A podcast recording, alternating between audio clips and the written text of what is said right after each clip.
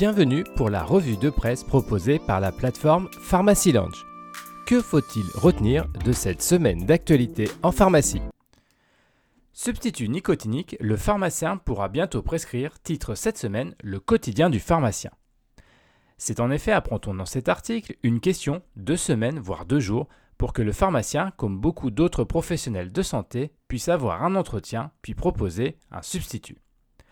Le journal a interrogé Philippe Besset, le président de la FSPF, sur le sujet. Selon lui, les pharmaciens pourront rapidement proposer un temps de consultation sur la prise en charge de l'arrêt du tabac avec leurs patients. Cette avancée majeure pour la pratique officinale s'inscrit dans le cadre du programme national de lutte contre le tabac 2023-2027. L'Ordre des pharmaciens revient sur la dispensation de l'acide hyaluronique pour expliquer que, selon le communiqué, la vente en officine est toujours possible. On y apprend qu'afin de contourner le règlement européen 2017-745 qui classe ces produits de comblement de rides comme des dispositifs implantables, le législateur français vient de publier un décret permettant néanmoins de maintenir leur dispensation en ville. La liste des marchandises dont le pharmacien peuvent faire le commerce dans leur officine se voit complétée par la présence des dispositifs injectables à base d'acide hyaluronique et par les produits n'ayant pas de destination médicale à base d'acide hyaluronique injectable. Mais, et afin de respecter les directives de traçabilité imposées pour les dispositifs implantables, le pharmacien se voit contraint d'enregistrer les coordonnées du patient lors de la délivrance de ces produits ainsi que l'identifiant unique des dispositifs.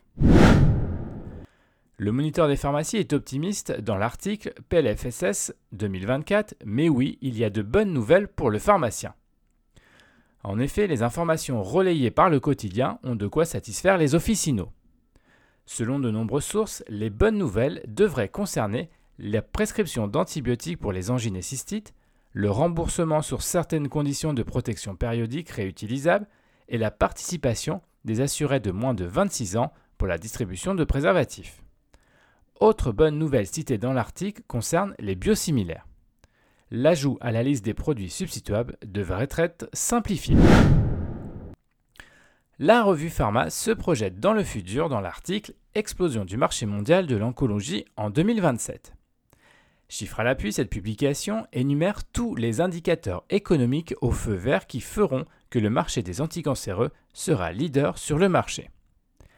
Parmi ces données, on apprend par exemple que 53% du marché est focalisé uniquement sur 5 tumeurs et que les trois quarts des nouveautés bénéficient d'un statut de médicament orphelin. Cette revue de presse vous a été proposée par Pharmacy Lounge. N'hésitez pas à vous inscrire pour découvrir les différents services de la plateforme. C'est gratuit, sécurisé et confidentiel.